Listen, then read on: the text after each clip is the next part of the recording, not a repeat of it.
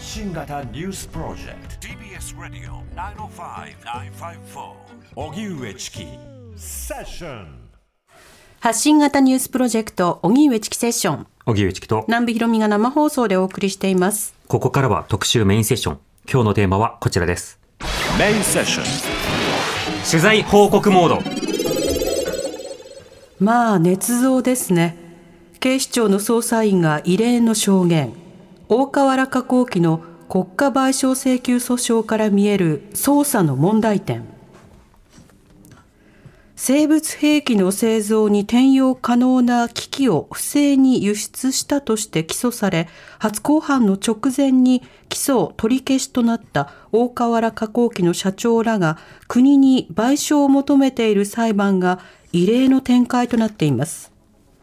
大河原加工機の社長ら3人は2020年3月に逮捕されて以降11ヶ月にもわたる交留で一貫して無罪を主張しました。しかし交留期間中に元顧問の72歳の男性に胃がんが見つかり治療を受けたものの男性は死亡。生前の名誉回復は果たされませんでした。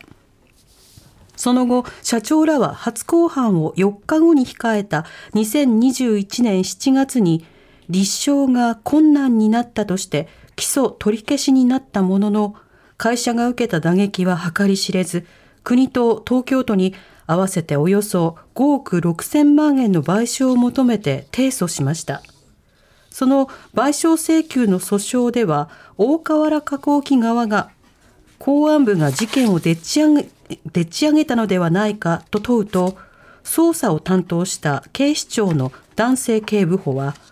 まあ捏造ですねと言い切り裁判官からの質問に対しても輸出することに問題はなく捜査員の個人的な欲でそうなったと説明。定年が視野に入るとどこまで上がれるか考えるようになると上司を念頭に置いたかのような異例の証言をしました。一方その上司は捜査員の主張を否定。検察官も起訴取り消しは真摯に受け止めるべきだとしつつ起訴に間違いがあったとは思わず謝罪はしないと述べています。今日はこの事件を取材し続けてきたジャーナリストの青木治さんとともにこの裁判から見えてきた捜査の問題点を考えます。青木さん、ニュースに引き続きよろしくお願いいたします。はい、お願いします。さて、あのセッションでは以前もあの青木さんに報告していただきましたが、うんね、この青河原加工機の事件、うん、一体どういったものだったのか改めて教えてください。あの今の南部さんの説明に付け加えると、青河原加工機っていうのはあの横浜に本社を置いてるんですけれども。はいえー、噴霧乾燥機って、まあ、あの一般の人はまあほとんど触れることはないんですけれども、液体状のものあるいは液体固体状のものをこう噴霧をして、うん、それに熱風を当てて乾かして粉末を取るっていうこの技術の噴霧乾燥機っていうのがこの大から加工機の主力商品なんですね。はい、でその従業員が90人、それから年間の売上高がおよそ30億円、まあ、あのこの事件の前まではね。うん、っていうと、まあ、本当に中小企業ではあるんだけれども、このこの乾燥噴霧器っていうのは例えばみんなご存知なんだとインスタント食品とか、はい、それから医薬品とかあるいはそれだけじゃなくて IT 機器の製造に必要なセラミックなんかも加工するっていうような、まあ、本当にそのかなりこう優秀な技術を持っていて、うん、中小企業なんだけれども、まあ、この国の戦後の産業っていうものをまあ底支えしてきた優秀な中小企業、はい、まあ、だからよく僕例えて言うんだけれども確かこの曲だよね。あの下町ロケットの,、その佃製作所みたいなというか、はい、本当にその良質で優秀なこう技術を持つ中小企業群の一つだというふうな会社だったんだけれどもその会社に、うんまあ、先ほど南部さんがおっしゃってくださったようにそのこの噴霧乾燥機っていうのはそういうこう技術なので場合によってはこう生物兵器の製造にも転用可能じゃないかと。でそれを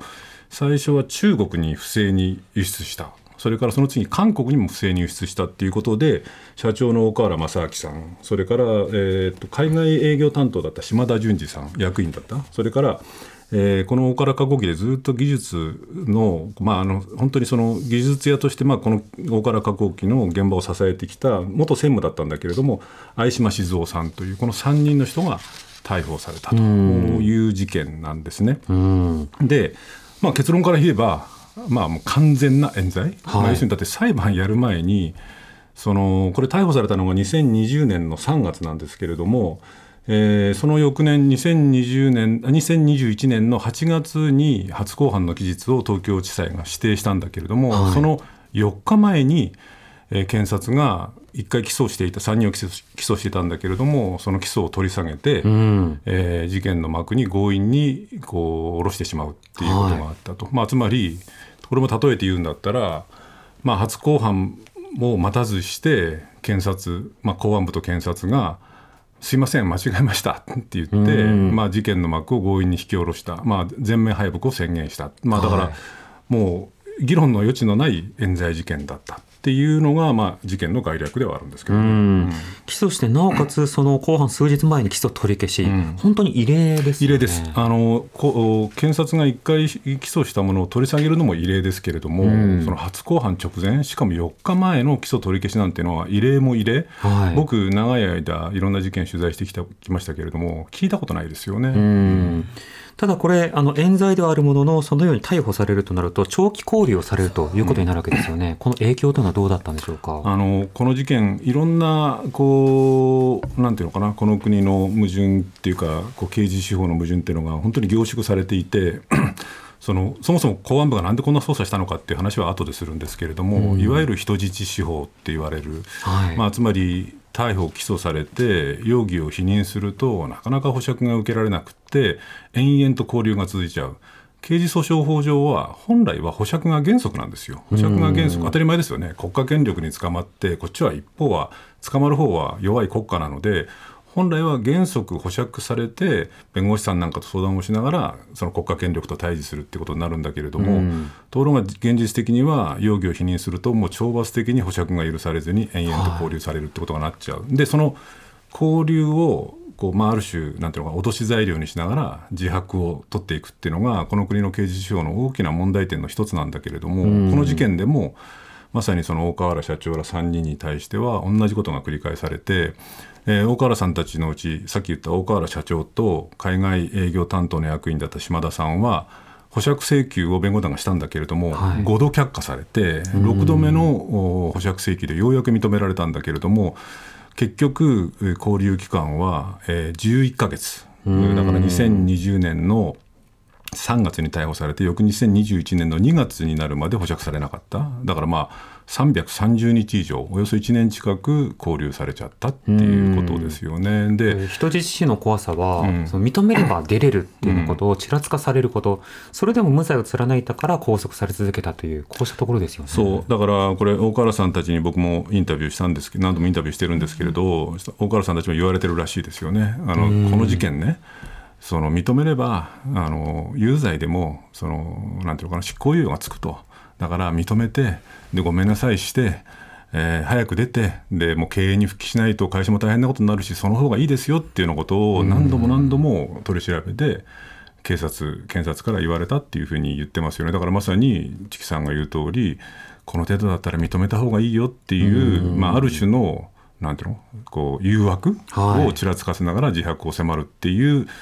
こう悪兵がこの事件にも典型的に現れている。しかも問題なのは、これ先ほど南部さんがちょっと説明してくださいましたけど、もう一人捕まった元専務の相島さんっていう方は、はい、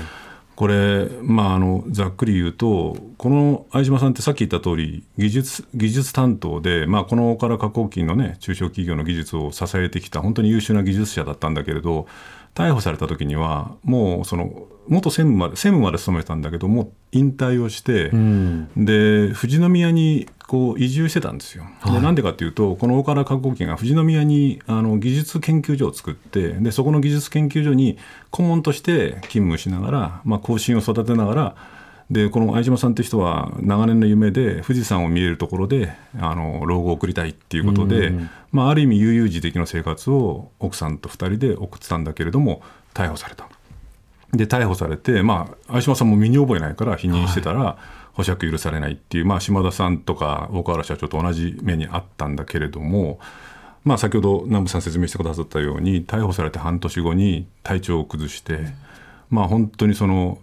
こう立ってられない貧血で立ってられないで便はもうどす黒い。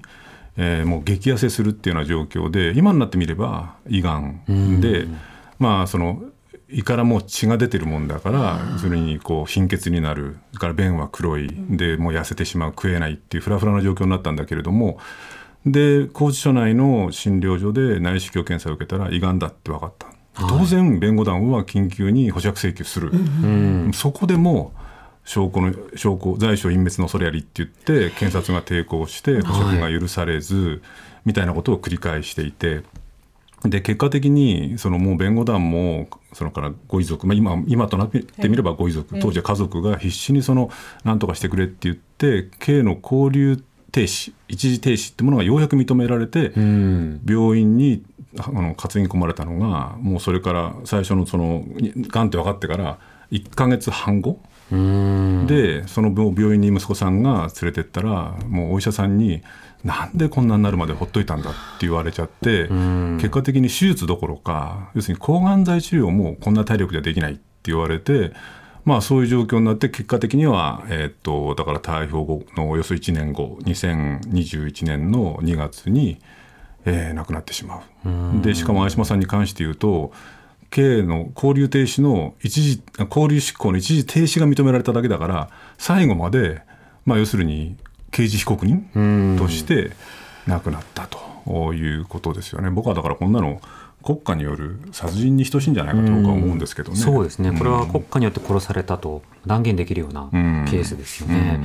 でもあのそうした中でこう無罪を主張してきた中でさまざまな取り調べを受け続けてきた。でその疑惑というのが、まあ、あの生物兵器なので転用可能だということですけども、うん、この検察の論理というのがあのいまいちあの分かりかねるところがあるんですが、これどういう筋立てで最初は起訴していたんですか？そこら辺はねマニアックな話なのであんまりこう踏み込んで話しても多分分かりにくいと思うんですけれども、要するにそのこう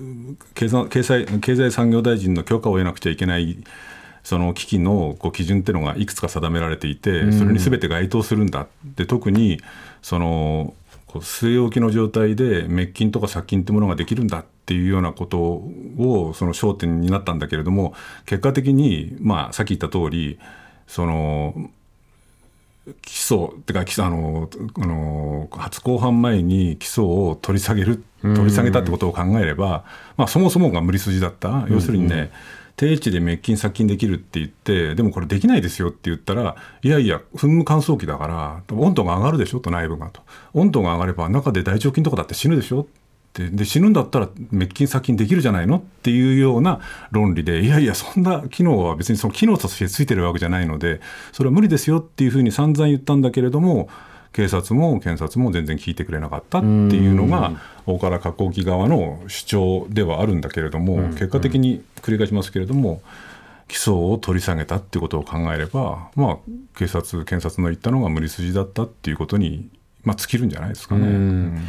で一方で青木さんのルポにも書かれていましたけれども今回その逮捕されるという段階で、やはりすでにもう経営側にも家族側にもこれ大変な被害とそれから負担がかかってるわけですよね。あの社長とかそれからその役員だった島田さんとか、まあ、相島さんもそうなんですけれども1年近く交留された。しかも相島さんは亡くなるっていう意味で言ってもそれはそれだけでも甚大な被害なんだけれども、大柄加工機の皆さんに聞いたらまあ確かにそうだなと思うんだけれどもでもやっぱり警視庁公安部にこう社長なんかが一斉に逮捕される。でしかもこのご時世、まあ、中国とかにねこの生物兵器に転用可能な兵あの機器を輸出したっていうような容疑で、えー、社長なんかが逮捕されるからまあ当然のことって言っちゃちょっと語弊があるんですけれども要するに取引先なんかはそういう企業だっていうことで一斉にちょっと距離を置かれるっていうようなことで。はいでまあ、コロナの影響もちょっとあったっていうふうにはおっしゃってますけれども年間の売上高が30億円くらいあった売上高が一気に20億円くらいに減っちゃったっていうことですよね。それから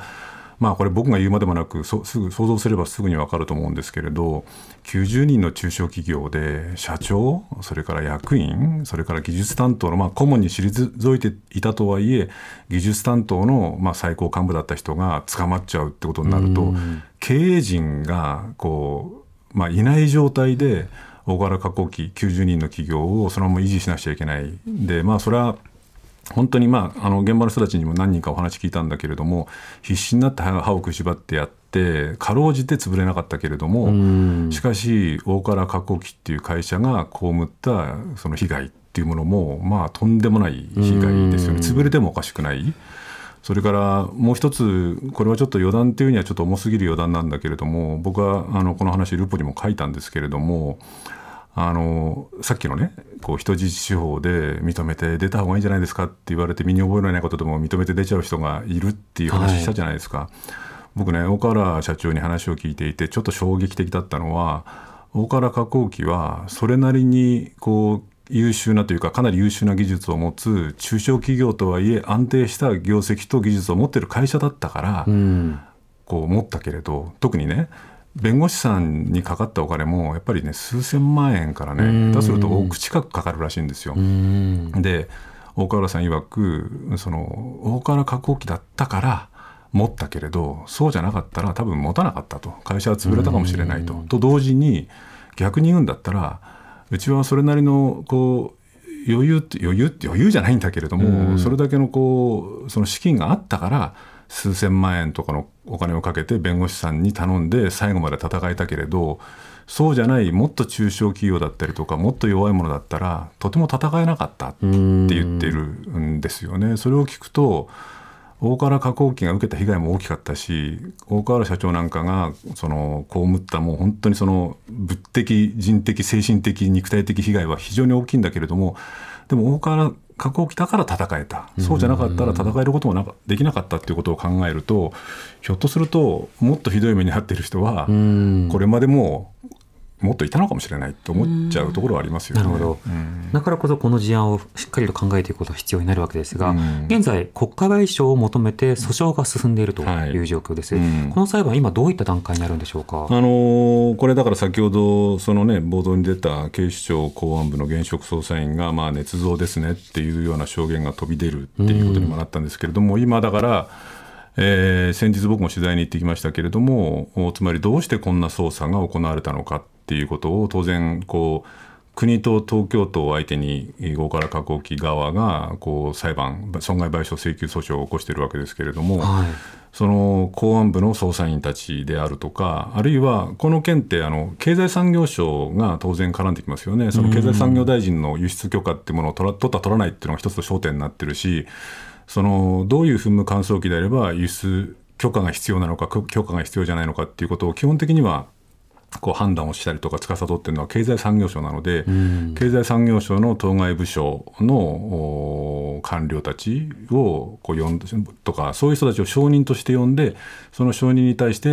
ー、大原加工機側それから国や都の弁護人な代理人なんかが証人尋問をするっていうようなことが行われていて、はい、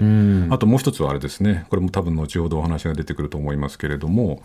えー、いくら公安部が暴走したって検察が起訴しなかったらその刑事裁判にもかけられないわけですから、はい、その起訴に踏み切った当該検事などもその国家国家賠償請求訴訟にの公判に呼ばれて証人尋問が行われていると。でまあ、これで証人尋問が一応かなり終わったので、はいえー、さほど遠からずそういうその判決っていうような状況にはなってくるんだろうなと思いますけれども、ね、これ当然ながらその大河原加工機側は冤罪に対する国家賠償しなさいというふうに言ってるわけですけれども、うん、国側都側のその弁護側は一体どういったことを主張してるんですか、うん、いやだからまあ当時の判断は間違ってなかったっていうことですよね。だから例えばえー、つい先日ですけれども、その起訴した検事、まあ、これ、女性検事なんですけれども、はい、起訴した検事も証人として、えー、その国家賠償請求訴訟の法廷に出てきて、えーまあ、当時の判断は間違ってなかったんだと、まあ、あの岡原加工機側の弁護人、代理人弁護人、代理人弁護士の方に、えー、結局ね、誤った起訴によって、えー、3人の人がこれだけ長期の交流を強いられて、えー、中であの1人の方は亡くなっていると、うん、そのことについて今謝罪するお気持ちはありませんか？というふうに、えー、弁護人あの岡田加護側の弁護人に問われて、えー、その女性検事が言ったのが当時の判断を間違ってるとは今も思ってないと。今でもあの証拠だったら同じ判断をすると。だから間違ってると思ってないので謝罪するつもりもありませんと、こういうふうにまあまあ平然とっていうのは僕の印象ですけれどもそういうふうに担当検事は言ってましたよね。なるほど。うん、でも起訴取り消しにしてるわけですよね。そうそう。で、それでも間違ってないっていうのはどういう理屈なんですか、ね、どういう理屈なんだろうね。まあ、それは一種の開き直りであり、はい、その自分のこう行為を正当化してるってことなんだけど、うん、ただまああの別にそれは彼女の立場のおもんぱかるわけじゃないんだけれども検察ってあの独任官庁なので、検察官が起訴するわけですよ。はい、その起訴っていうのは検察が起訴するっていうよりも起訴状っていうのは検察官個人の名前で起訴するわけですよ。だから、はい、まあその彼女が自分の判断は間違っていないというふうにこう今でも突っ張るのは一応別にその法律的に矛盾してるわけじゃないんだけれどもただ検察一体の原則っていうかね検察っていう組織として見た時には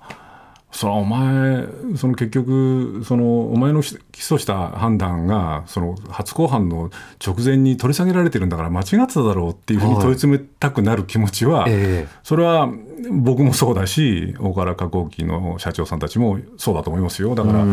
若干呆れ返ってたっていうのが、そうですね、本当のところですけど、ね、組織人として間違ってなかったっていうのことを主張するのであれば、自分の所属している組織の方が間違ったんだって主張になってしまうわけです。まあ、つまり本来取り消すべきではなかった起訴を、なんかうちの会会社がじゃないですけど、うん、団体がしたんですっていう。結構反抗的な主張にもなります、ね、なっちゃいますよね、うん、だから、まあ、そういう意味で言うと僕はそのこの検事のその証人尋問での謝罪するつもりはなどありませんっていう言葉には、はい、本当に唖然としたしいやそのなんていうのかな自分のしたことのこうなんていうのかなこう被害っていうものをもう少し人間味を持って見つめるべきじゃないですかっていうふうに声をかけたいけど、まあ、もちろんそんなことはね声かける場所でもないし資格もないんで声はかけなかったですけどね。えー、こうしたさまざまなあの起訴にまで至った問題だけではなくて捜査の過程でさまざまな問題があった。もちろんそれは人質司法というのもそうですけれども、うんうん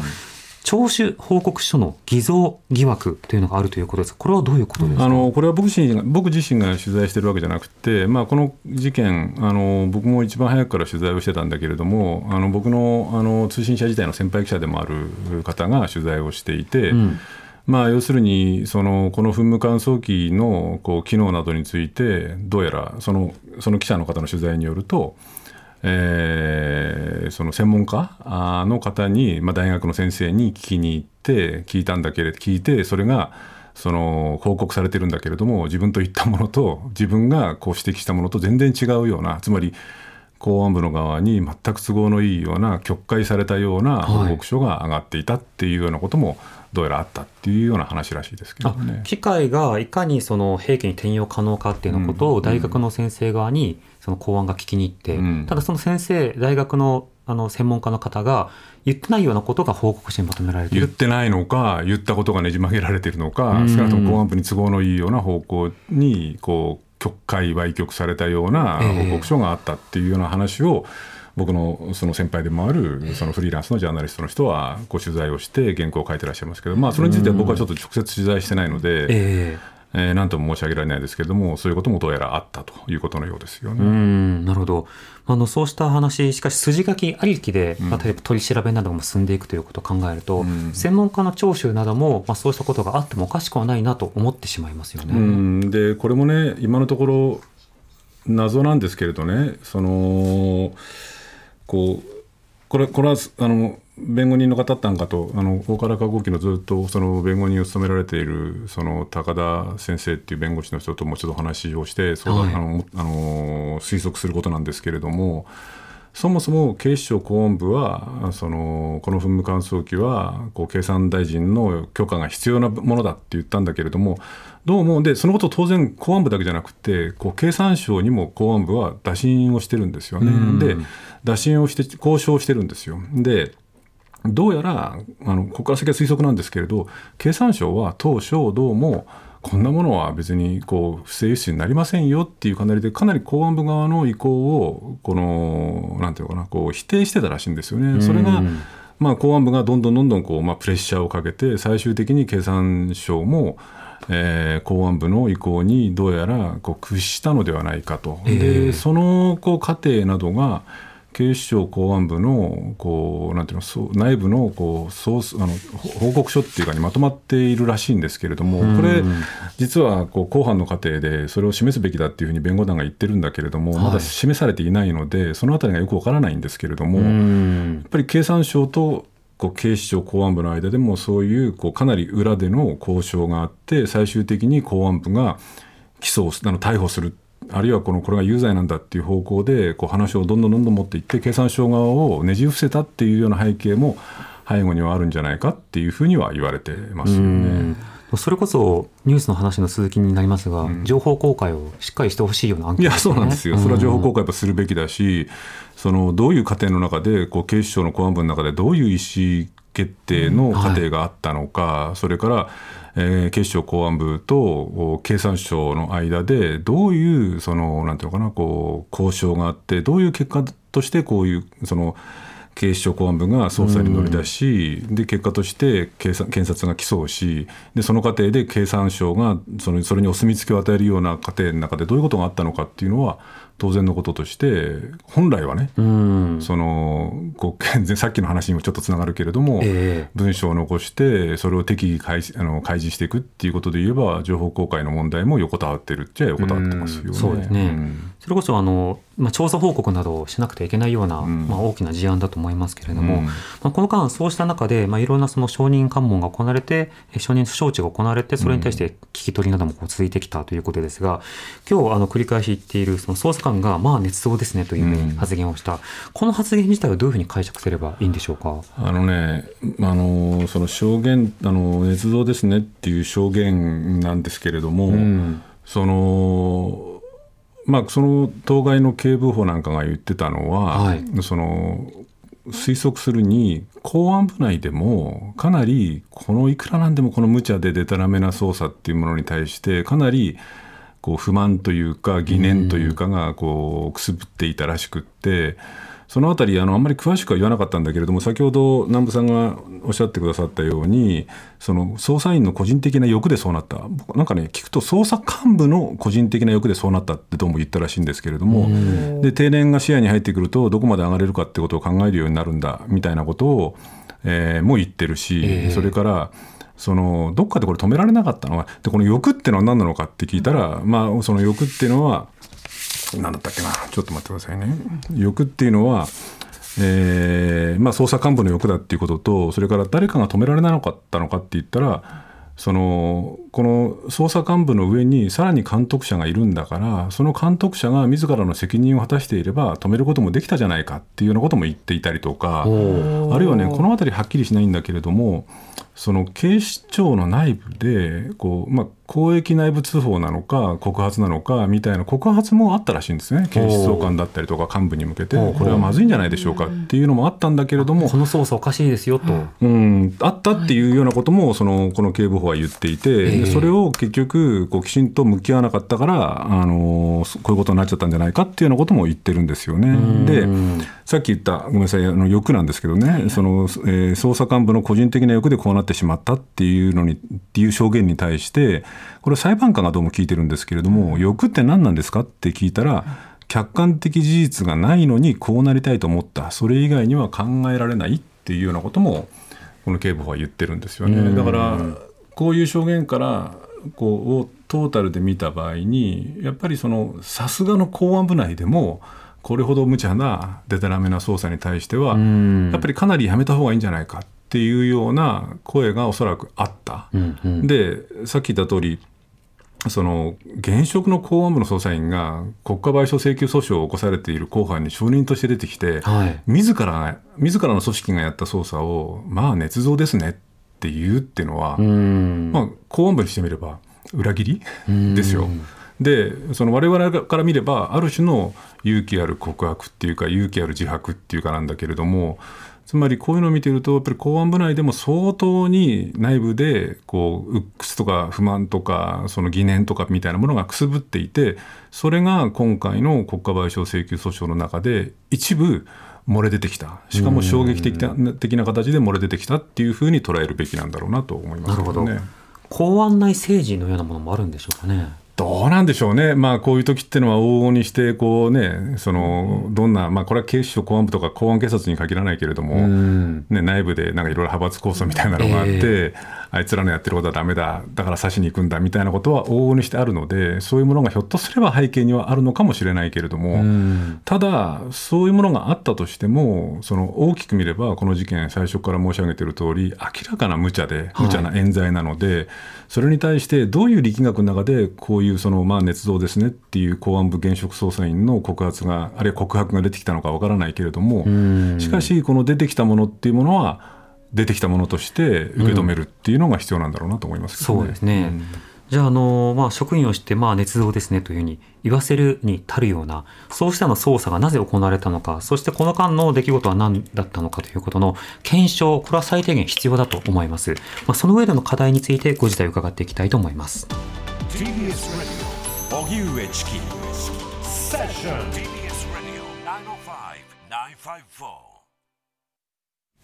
時刻は5時になりました。荻上チキセッション、今日の特集メインセッションは、まあ、捏造ですね。警視庁の捜査員が異例の証言。大河原加工機の国家賠償請求訴訟から見える捜査の問題点。スタジオにはジャーナリストの青木治さんを迎えしてお送りしています。はい、よろしくお願いします。お願いします。メールいただいてます。ラジオネームこの方ないですけれども、メールありがとうございます。近年稀に見る国家権力によるひどい人権侵害だと思います。感じます。え、警視庁公安部の警部補が証人尋問で捏造だと証言したことは大きな衝撃です。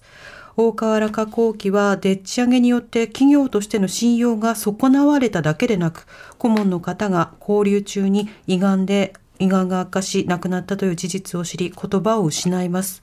検察が捜査内容を適切に精査していたのかも大いに疑問ですしかもこの事件は警察白書にも掲載され、うん、経済安全保障の法整備の根拠の一つともされたのではないでしょうか。だとしたら、幾重にも問題があると思います。徹底した検証が必要だと思いますが、青木さんは再発防止のために何が必要だと思われますか？といただいてます。あの問題はだからなぜ警視庁公安部がこんな無茶なデタラメに突き進んだかっていうところなんですけれど、はい、一つ僕は公安警察に関してはもう本当ずっと取材してるんだけれども公安警察って基本的には一般の人はあまり知らないと思うけれどもいわゆる政治思想に基づく犯罪であったりとかテロみたいなところっていうのを捜査をしている部門なんですけれども、はい、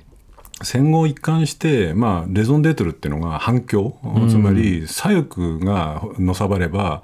この国は滅びるんだと、あの有名な話で公安部の人たちがよく言ってたのは、泥棒や人殺しの一人や2人捕まえなくても日本は滅びないけれど、左翼がのさばれば日本は滅びるんだっていうのが彼らの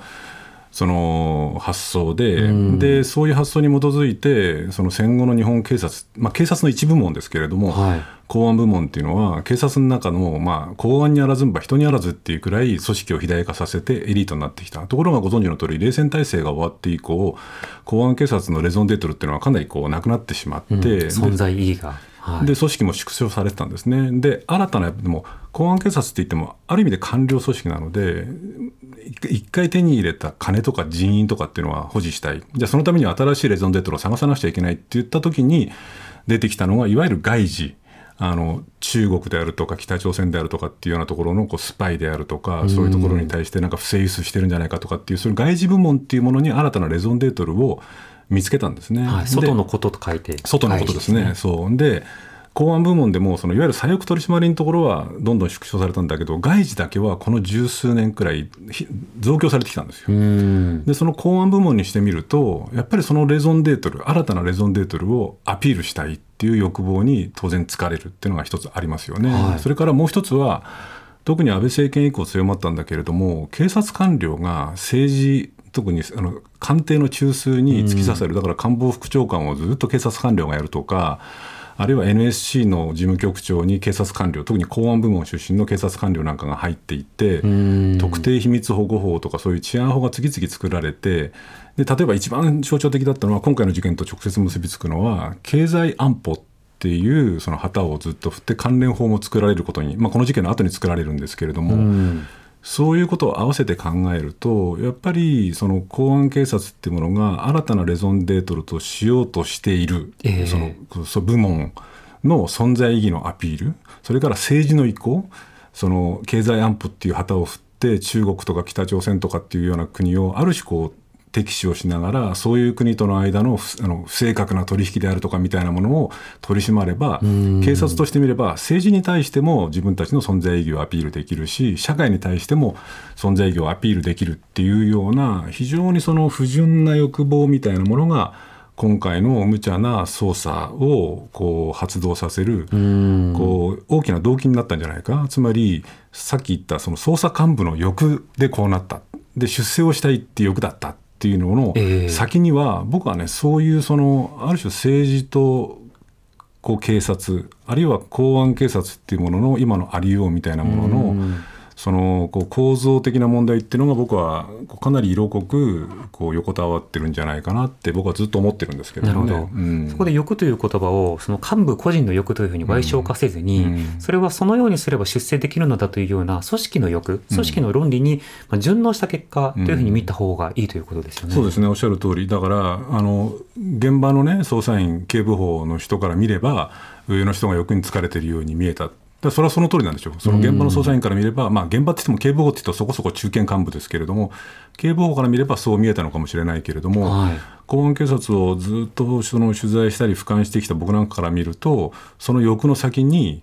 もっと大きなこう公安警察のありよう、それからその安倍政権下で特に強まった政治と警察の異常な蜜月。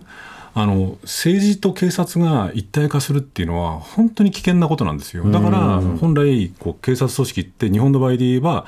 公安委員会っていうのがあってその各都道府県の警察は各都道府県の公安委員民間から選ばれた公安委員が管理する。でそれはどうしてかって言えば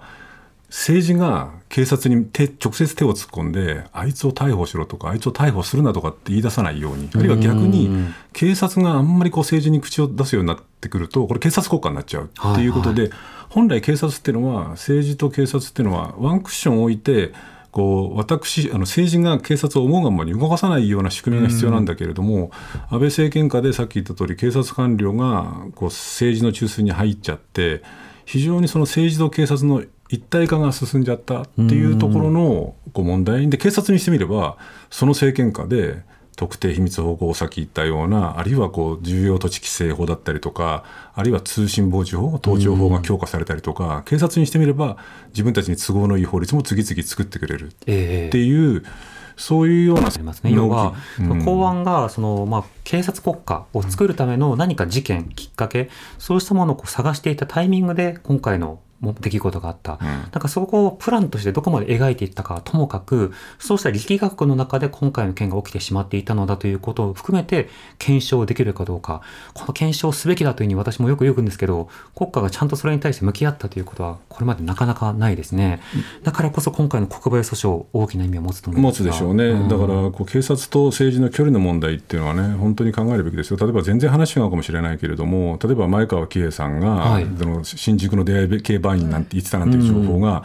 なぜ政権は知り得たのかとい。うことを考えれば、そんなことを調べられるのは警察しかいない、つまり警察にとってみれば、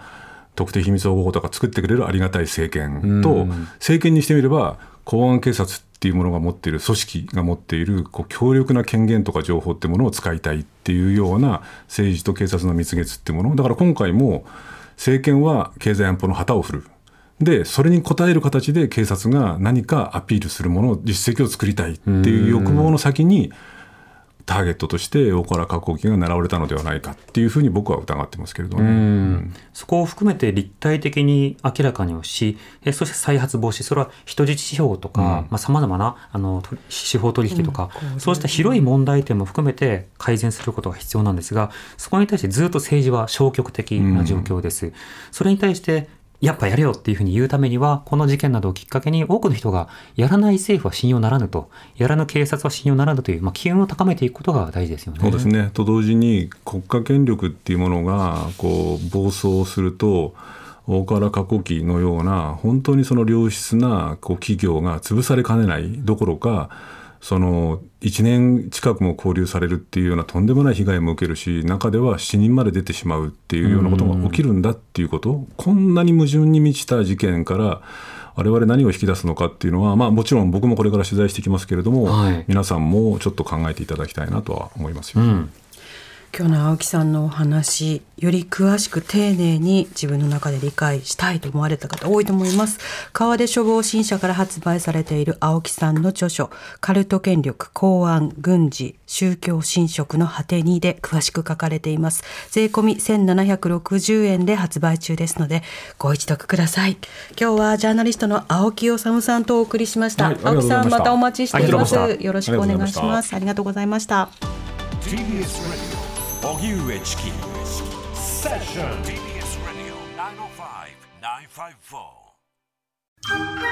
905-954ボンジュール三輪明宏です。ポッドキャスト番組。三輪明宏のバラ色の人生。配信は毎週日曜日と水曜日です。忘れないでね。忘れないでね。でんでん